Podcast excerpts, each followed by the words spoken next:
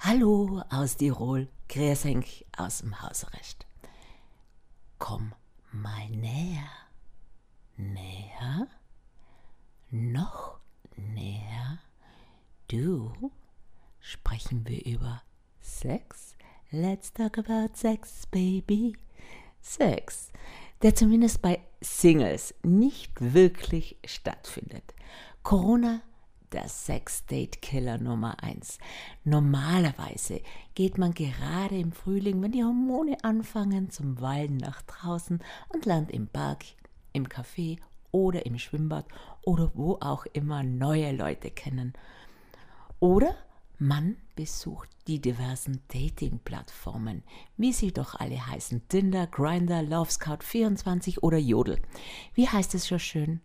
Das nächste Sexabenteuer ist nur einen Klick weit entfernt.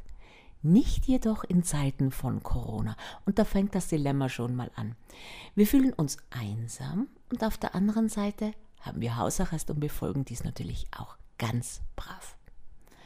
Wenn du eine Beziehung suchst, ist diese derzeitige Situation noch gar nicht mal so übel. Denn so hast du eher die Möglichkeit, mit Leuten in Kontakt zu kommen, ohne den Druck zu haben, sich treffen zu müssen. Gespräche auf ein anderes Level zu heben, weg von dem nur Sex. Die Chats werden länger und vertiefen sich.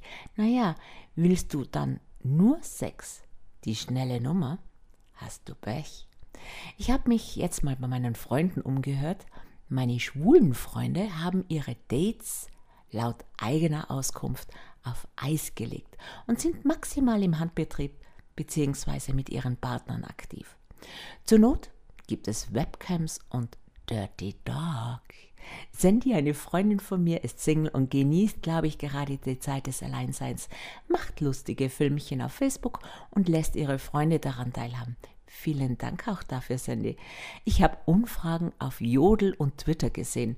Gut 80% halten sich daran und bleiben zu Hause. Das solltet ihr übrigens auch. Bleibt gesund und bleibt zu Hause.